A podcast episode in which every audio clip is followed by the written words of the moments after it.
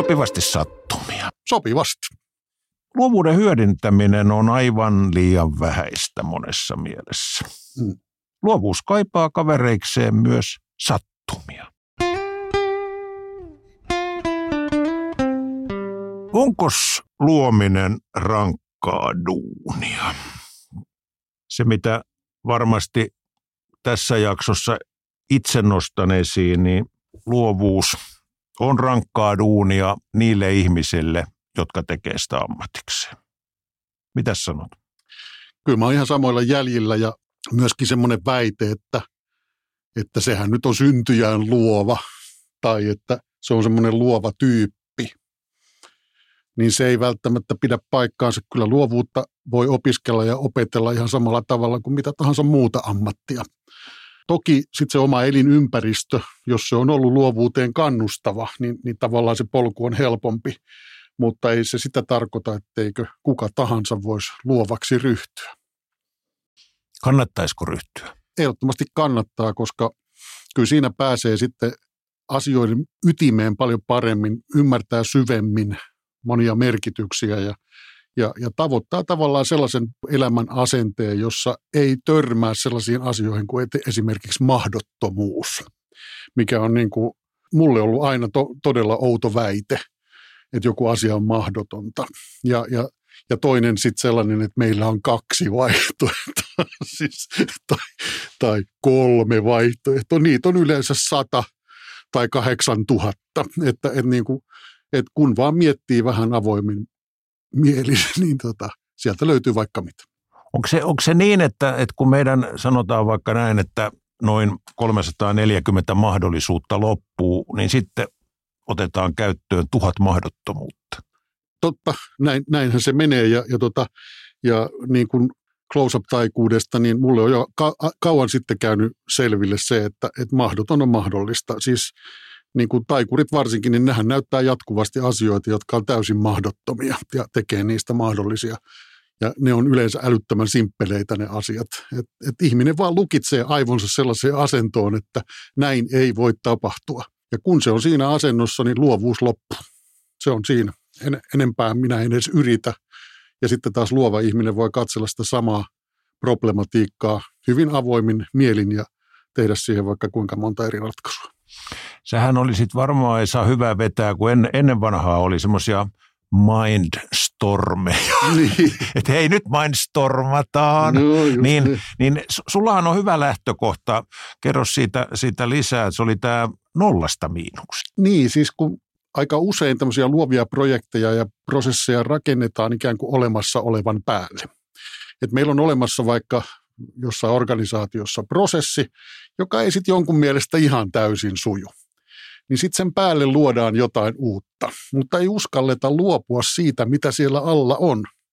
Ikään kuin kuvitellaan ja sitten meillä on tämmöinen hieno lause, että eihän nyt toimivaa kannata rikkoa. Senhän nyt kuulee niin kuin joka ikisessä organisaatiossa, missä vähänkin enemmän ihmisiä on töissä, että ei mä nyt tämmöistä lähde rikkomaan, että sehän toimii osittain aika hyvin, melko hyvin kuitenkin, niin, niin sitten siihen päälle rakennetaan jotain, jolloin niille ihmisille, suorittaville ihmisille tulee vaan lisää hommaa. Ne yrittää sitten vielä niin kuin ratkoa jotakin uudenlaista tapaa sen kaiken vanhan päällä.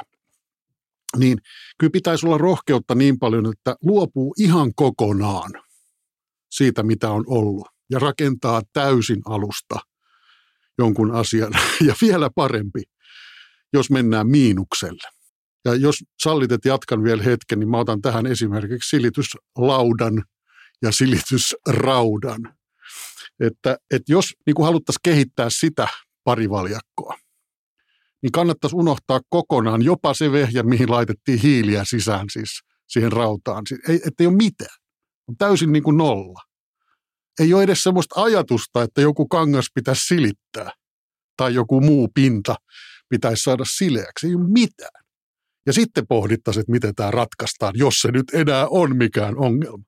Koska saattaa olla, että seuraava ajatus olisikin se, että rypistetään kaikki vaatteet, sitten tulee uusi muoti. Jokainen paita on yksilöllinen, kun on eri tavalla rypyssä. Se saattaa tuottaa niin kuin täysin uudenlaisen ajattelutavan. Sen takia pitää uskaltaa mennä miinukselle. No nyt aukesi, aukesi mullekin toi miinus, miinusmaailma. Mä en ihan kokonaan varmaan sinne uskaltaisi mennä, mutta jos, jos ajatellaan tuota silityslautaa ja silitysrautaa, niin mä ehkä kuitenkin, jos jotain vielä vaatteita silittäisi, niin mä en ymmärrä, miksi ne ei voisi samaan aikaan, kun me nukutaan, niin nehän voisi olla siellä patjojen alla. Esimerkiksi joo. Minkä takia käyttää siihen joku, joku hetki arjesta, kun se voi just tapahtua silloin, kun mm. esimerkiksi ihmiset nukkuu. Tämä on vähän sama asia, kun olen pohtinut paljon sitä parkkipaikka-asiaa, että kun ne on yöllä tyhjiä. Ymmärrätkö? Kyllä. Siis niin kuin tuhansia ja kymmeniä ja satoja tuhansia parkkipaikkoja, jotka on öisin täysin tyhjiä. Niin mitä niillä voisi tehdä? Mm. Varmaan jotain. Mä oon, mä oon jollain tavalla hirveän ihastunut aina kuuntelemaan luovien ihmisen, niiden, niiden ammattilaisten, on ne sitten kirjailijoita, kuva, kuvataiteilijoita, näyttelijöitä, mitä, että millä tavalla se sattuma on vaikka vaikuttanut heidän siihen omaan ammatinvalintaan, niin jäi vaan mieleen jostain, kun kirjailija Jari, Jari Jär, Järvelä oli neljävuotias ja tota, hänen eh, vanhempi sisarensa oli just aloittanut koulun ja keittiön pöydällä sen äärellä aina tavasi ja sitten tämä Jari meni sinne pöydän alle ja kuunteli sitä tavaamista. Sisko ei meinannut millään oppia lukemaan, mutta Jari siellä pöydän alla oppi. Ja silloin neljävuotias, niin hänelle aukesi kirjojen maailma. Ja, ja sitten hän, hän luki tosi paljon tietysti sarjakuvia, koska se oli neljävuotiaalle, viisivuotiaalle paljon helpo, helpompaa kuvia ja tekstiä. Ja sitten tämän hänen siskonsa kaveri kerran, kerran sitten tota, löi hänelle tämmöisen Enid Blytonin viisikokirjailijan salaisuuksien saarikirjan siihen ja sanoi, että hei, ala lukea näitä kirjoja. Ja, ja sitten tota, Jari avasi sen ja sitten tajusi, että Jumala, eihän tässä ole kuvia, ei jaksanut edes sitä ensimmäistä sivua puoleen väliin, kun sanoi, että en mä tämmöisiä voi lukea. Niin sitten se sanoi se, tämä siskon paras kaveri sanoi, että kuvittelen ne kuvat. Että tässä lukee siis, että tämä alkaa aivan upeasti. Tulipalo, liaskat lyö ulos kartanon ikkunoista. Sitten nämä ihmiset juoksee siitä niin kuin pakoon sinne kartanon puutaraan. Ja silloin se Jari tajusi, että ei jumala, mikä maailma aukeaa kirjoista kirjoittamisesta. Silloin seitsemän, alle seitsemänvuotiaan niin kuin sydämme juurtui, että hänestä tulee kirjailija. Mm se vaati tuon pienen tönäsyn. Pieni sen pienen oivalluksen, pienen havainnon, jota ilman asiat voisi olla nyt ihan toisella tavalla. Ja usein meillä taiteilijoilla, joiden kanssa sinä ja minä sparraajana ollaan oltu paljon niin kuin tekemisiä, niin usein se, se pieni tönäisy, se voi olla sattuma, mutta se voi olla myös joku sanoo jotain myönteistä siitä sun tekemisestä. Joku pieni kannustus, että mä kaikille luovan alan ihmisille, tekijöille, oli ne sitten kuinka kovan luokan ammattilaisia tahansa, niin se kannustus on kuin silittämistä sitä kätsiä myötäkarvaan. Joo, kyllä. Kun ajattelee siis niin, että, että se luovuus on kova duuni, että se ei, että se ei ole vaan niin semmoisia että kävelee, ping, taas tuli idea, pong, ja taas tuli idea, hups, taas tuli idea. Se, sit, sitähän ei tapahdu. Mutta sitten kun on olemassa joku haaste, joku ongelma, joku, mikä pitää ratkaista, niin siinä kohdassa oikeastaan tullaan siihen, siihen että nähdään, nähdään ne ihmiset, joilla, joilla aivot toimii niin kuin luovilla ihmisillä toimii. Et ne rupeeko ne ratkomaan sitä ongelmaa vai kiukutteleeko ne vaan sen äärellä, että, että tämmöinenkin kauhea rasite tässä on. Kun semmoisen ihmisen sitten löytää, ja näkee siinä puuhassaan, niin usein sille ollaan sitten kateellisia, että miten se nyt ratkaisi noin helposti. Mutta se on asenne, se on elämän asenne, se on tapa ajatella asioita, se on niinku suhtautumista asioihin niin, että, että ongelmat on mahdollisuuksia. Että sä, sä näet siinä, että jos siinä on joku probleema, niin se mahdollistaa jotain ja, ja vastavoimien ymmärtämiset ja kaikki tämän tyyppiset asiat. Et jos joku perustaa kasvisravintolan tuohon, niin kyllä siihen kannattaa pihviravintola viereen laittaa. Ehdottomasti, koska se kapina syntyy siitä joka tapauksessa. Ongelmien ratkaisu, musta hyvä, hyvä näkökulma siihen ammattilaisuuteen ja, ja sitten millä tavalla sitten ne ongelmat niin kuin ratkee, niin yksi osa myös minusta luovuutta on se, että sä osaat jotenkin nauttia semmoisesta niin kuin tyhjyydestä ja ikään kuin luovuuteen kuuluu myös niin kuin rentotunnelma, Joo. paskan jauhanta mm. ja, ja sitten tota, vaikka niin kuin ajatusten siirtäminen ihan, ei, ei pidetä mitään niin kuin virallista taukoa ja sitten pyöritellään olkapäitä. Mä inhoan, siis mä mitään muuta niin inhoa, kuin että pitäisi nyt, meidän pitäisi pitää minuutin mittainen jumppa tässä. Mä en ainakaan satana pidä mitään, sä voit pitää. Niin, mutta se, se, että on, on tämmöinen niin kuin tauko, jossa jauhetaan sontaa, mm. niin puhupas nyt, kun mä, mä tykkään, kun sä oot, sähän oot kuitenkin kontinkielen huippua siellä. No en mä kontinkielen no. huippu. Niin, siis no, tää tuli nyt vähän puskista niin kuin, äh, kokkapentti. Kuovuuslontikon Antti Kookaa Rantti Koonia Duntti. Mutta yleensä tämä, että puhutaan niitä näitä ja, ja, ja jauhetaan, että se on mun myös niinku luovien työryhmien uskomaton, niinku, mitä mä kaipaan. Jos mä jotain kaipaan pitkään työssä olleellani luovilla aloilla TV- ja tuottajana, niin mä kaipaan sitä työryhmän semmoista tiettyä niin kuin rentoa fiilistä. Niin, se on, se on tota mahtava tunne, tunne sitten, kun ei tarvi ajatella, että nyt me ajatellaan tätä asiaa, vaan voi, niin kuin aivot saa levätä samalla, kun luodaan. Eli että niin kuin heitellään ihan idioottimaisia ideoita – ilmoille, siis todella kummallisia. Näistähän on hienoja esimerkkejä olemassa, että minkä takia syntyi 24 tunnin risteily, esimerkiksi tai onko se 23 tunnin risteily, niin sehän syntyy siis sen takia, että, että kun yhden, yhden niin kuin laivayhtiön rahat oli täysin lopussa, niillä oli enää rahaa yhteen konjakkipulloon. Siis, ja tämä on niin kuin totta. Ni, niin tota, ne otti sen konjakkipullon ja alkoi pohtia sitten, että, että mikä tämän fyrkan meiltä vie. Ja ne oli satamamaksut jotka tuli kahdelta vuorokaudelta, koska kun tänään lähdettiin ja huomenna palattiin. Ja sitten ne keksivät, mitä nyt me ei palata huomenna, vaan tänään. Lyhennetään sitä risteilyn aika. Kustannuksia lähti, että hujahti. Ja se, se vaati vaan tämän niin kuin sen ahdistuksen hetken, sen, että, että mitään ei enää ollut ja, ja niin kuin kaikki oli kaauksessa ja, ja sitten yhtäkkiä pim, sieltä se tuli. Oli hyvä ongelma, mitä, mitä oli herkullista ratkoa. Siinäkin oli ongelma. Oli, oli, jota lähdettiin ratkoon. Koska siis kuin luovuus on rankkaa duunia, niin paras fiilis luovalle ihmiselle syntyy kaauksen keskellä. Se on, se on hieno, se, se niin kuin käsittämätön kaos. Esko Valtaoja puhuu muun muassa siitä, että miten, miten helppo kananmuna on piirtää – mutta sitten kun se kaos syntyy, eli että se muna heitetään lattialle, raaka kananmuna, ja se on siinä pirstaleen, piirräppä se, niin se ei olekaan enää niin yksinkertainen asia, mutta on se nyt ihan älyttömän paljon kiehtovampi kokonaisuus kuin se sileä kananmuna. Tässä, kun jossain kohdin sitten lopussa varmaan vedetään vähän yhteen näitä, näitä tota, hyviä asioita pohdittavaksi, miten sitä luovuutta voisi niin kuin edistää, niin tuli jo tähän, tähän työnnän sen tar- tarjolle, että se on juuri ehkä tämä rento niin kuin ilmapiiri, että, että itsekin on kahdessa organisaatiossa ollut duunissa, jossa ihan se yksi niistä yhdistyksen tai yrityksen arvoista on ollut rentous. Että se, se, se ihan siis kirjataan. Se ei ole siis sitä, että meillä on casual Friday kello 14.16, vaan meillä on niin oikeastaan casual week. Mm. Me, me eletään koko ajan niin kuin rennosti. Että vapa, vapautetaan se ilmapiiri ja, ja se on ehkä se, sulla on kokemusta myös ihan, ihan tuota noin niin isoistakin or, organisaatioista, joita mä oon karttanut ruttua koko ajan, mutta niin onko sun mielestä niin kuin isoissa organisaatioissa, onko, onko löytänyt jonkun semmoisen, jossa olisi saatu aikaan rento ilmapiiri? Totta puheen, niin en ole. Ja, ja tota, muista erityisesti aikoinaan yhden tietotekniikkayhtiön, joka – jonka kanssa tehtiin suurta, vähän joka, jopa kansainvälistä hanketta ja, ja tota, niin kuin yksityisyrittäjänä tulin, tulin niihin kokouksiin, missä kaikki oli pukeutuneet samalla tavalla. Kaikilla oli samanlainen ryhti, läppärit edessä, kynä tietyllä paikalla siinä ja sitten joku kysyi, että kuka pitää agendaa.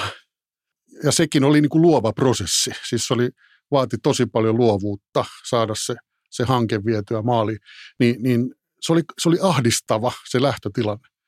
Ja sitä piti purkaa sitten ihan, ihan niin kuin temppuilemalla. Siis et, että mä rakensin sitten semmoisia yhteisiä tapaamisia, tapahtumia, siis että me mentiin puistoon, puistoon jätettiin läppärit pois, piirreltiin hiekkaan, tehtiin tämmöisiä erilaisia asioita, jotka niin kuin mursi sitä, sitä perinnettä ja sitten aikanaan sitten Mannheimissa ja, ja Heidelbergissä sitten, sitten niin kuin, kun sitä projektia tehtiin Saksassa, niin, niin siellä, siellä se meni jo jopa vähän villiksi.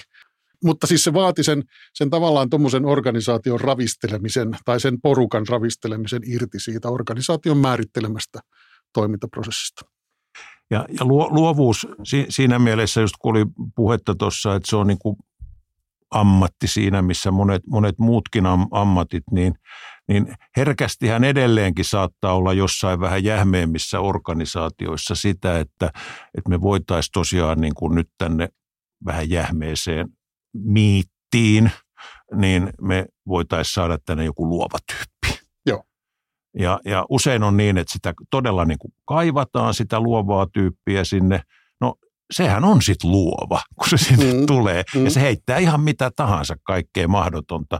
Ja sen jälkeen moni ajattelee jo tilaa ja koska tuo luova tyyppi lähtee pois, että voitaisiin keskittyä niin näihin oikeisiin niin, asioihin. Niin, ja sitten ei nähdä niitä mahdollisuuksia, mahdollisuuksia, vaan se koetaan vaan outona hahmona, joka nyt tuli tähän sotkemaan tätä meidän, eikö niin jätkät, että me, mm. ei me tätä oteta. Ju, just näin. Et se, on, se on kyllä sääli. sääli. Mutta mä luulen, että tässä ajassa, missä me nyt eletään, kun tätä podcastia tehdään, niin on tapahtumassa iso muutos. Ihmiset alkaa vähän kyllästymään siihen, siihen kun ne on nyt huomanneet tavallaan siinä siinä etätyössään ja kotityössään sen, että, että kun ne ulkopuoliset ajansyöjät ja se semmoinen niin yhteisten, yhteisen tekemisen valheellinen niin tekemisen tunne jää pois, niin ihmiset tekee samat duunit kotona ja sitten ne rupeaa tylsistyä, kun ei tämän enempää ollut hommia. Ne teki ne työnsä jo ja sitten ne huomaa, että mulla on nyt niin kuin seitsemän tuntia pitäisi näytellä työn tekemistä. Kun kaikki aikasyöpät on pois. Joka ikinen, joka tulee tökkää olkapäähän, että ehdit sä tätä ja katsot sä tätä ja hopa ja vaapa, piipati paapa. Niitä on vaikka kuinka paljon. Niin yhtäkkiä ihmisillä on tylsää. Ja ne niin kuin elää tässä ajassa ihan uudella tavalla. Mä väitän, että tämä aika synnyttää kokonaan uudenlaisen toimintakulttuurin, jossa esimerkiksi luovuus nousee ihan uudella tavalla esille. Ja var, varmasti sanotaan, niin kuin voi sanoa, että kun joidenkin mielestä tämä tylsä aika loppuu, niin meillähän on, niin kuin, tälläkin hetkellä luulen, että jokainen melkein kirjoittaa tällä hetkellä menestysromaania. Niin, totta. Siellä on, siellä on syntynyt sellaista aikaa, joka, joka, joka käytetään johonkin muuhun. Joo, ja bi- biisin, biisin tekijät, kun ei ole voinut käydä keikoilla, niin eihän ne mitään muuta tee kuin tee biisejä. Nimenomaan ne tekee biisejä. Ja sitten ihmiset, jotka kokee sitä tylsyyttä, niin osa tietysti niistä, niistä ajattelee, että mun pitää vaihtaa duuni, että en mä, en mä jaksa tällaista. Koska ne niin kuin, ja, jo, ja osa kaipaa sitten takaisin siihen, siihen teennäiseen tekemisen ympäristöön, jossa kaikki on tekevinään hirveästi jotain, mutta itse asiassa aikaan saadaan aika vähän se yhteinen työtiimi, joka siellä jauhaa ja se kehän kiertäminen on monessa paikassa ongelma. Miten, miten sä tota sen, sen, sen koet, että tavallaan luovuuden äärellä, kun ollaan ja puhutaan siitä, että te, tehdään luovaa työtä, niin miltä su, susta, miten sä sen koet, että kun siinä on kuitenkin niin kuin minkä värinen tämä paperi nyt no, on? valkoinen se on. Onko siinä mitään? On, siinä vähän läpi tulee tuolta niin kuin niin. toiselta puolelta. Joo, mutta se lähtökohtahan on tämä. Lähtökohta on tyhjä taho. Niin ahdistaako se? No ei mua ahdista yhtään siihen. Voi tehdä ihan mitä vaan, mitä vaan mutta, mutta jotakuta se saattaa ahdistaa, kun siinä ei ole mitään. Onko, se, onko sulla joku, onko sä löytänyt jonkun metodin joltain, että mikä, mikä millä, millä lähtisi tuommoista valkoista paperiin? Niin kuin. No siis mä teen havaintoja, siis mä katselen ympäristöä, niin tutkin ihmisiä, kuuntelen ihmisiä, katselen niitä, miten ne käyttäytyy ja sitten rupean pohtimaan, että miten se mahdollisesti se käsillä oleva asia pitää nyt ratkaista. Että, että mä oon ehkä enemmän tämmöinen niin operatiivisen luovuuden hahmo, on jonkun verran taiteellisen luovuudenkin parissa musiikin kautta totta kai, mutta, mutta tota, ehkä enemmän tämmöisen operatiivisen luovuuden ratkoja. Ja tota, mulla jäänyt mie- mieleen Rosa Liiksomista tästä kirjailijasta, kuva- kuvataiteilijasta, niin kuin miten hän ikään kuin selättää tämän, tämän tavallaan niin kuin tämän valkoisen paperin tai tyhjän tilan kammon, niin hän yrittää niin kuin tehdä niin, että hän saisi siitä ensimmäisestä aloittavasta lauseesta kiinni, millä hän aloittaa sen koko romaaninsa, ja sitten hänellä olisi siihen ikään kuin aihepiiri. Se, miten se sitten käytännössä tapahtuu, niin aina kun hän sitten aloittaa, niin se ensimmäinen lause on ihan jotain muuta, niin, mitä, mikä se oli, ja niin. sitten siitä tulee ihan joku muu aihe kuin se, mm. mikä hänellä oli päässä. Niin, niin siinä on mun mielestä niin kuin luovuutta parhaimmillaan, että sä et jää saatana siihen vangiksi. Aivan oikein, just noin se meneekin, että ei se eka ajatus välttämättä, se, se, se kannattelee, se niin kuin käynnistää sen prosessin, mutta ei se ole välttämättä se, jonka varaan sitten kaikki rakennetaan. Noinhan se tapahtuu hyvin, hyvin muotoiltu. Miten, miten vielä, vielä, jos yritetään, mehän pyrittiin tässä, sanopas mikä tämä meidän sarjan nimi oli? Sopivasti sattumia. M- mille välineelle tämä tehtiin? Toi Podcats. Podcats! No niin, Joo. nyt sä tämä on, ihan, tämä on ihan kokonaan uusi, uusi konsepti. Selvä. Tämä on Pekka, Pekka Kruukin lanseerama Podcats. Podcats. Niin miten sä, me ei anneta tässä koskaan mitään tiukkoja tosiaan ohjeita eikä semmoisia ikään kuin taloyhtiön järjestystaulua, järjestyssääntöjä, mutta että jotain ajatuksia, että miten sitä luovuutta voisi ihminen edistää, niin mitkä sun, mitä sä siihen panisit mietintämyssyyn? No kyllä mä niin kuin lähtökohtaisesti edelleen palaan siihen, että ensinnäkin, että se on kovaa työtä. Siihen pääsee kiinni parhaimmin silloin, kun ottaa sellaisen asenteen, että asiat ei ole mahdottomia. Unohtaa sellaisen, että, että joku on mahdoton tai että mulla on kolme vaihtoehtoa. Avaa mielensä ja huomaa, että, että niitä vaihtoehtoja on vaikka kuinka paljon ja mahdottomat on aina mahdollisia.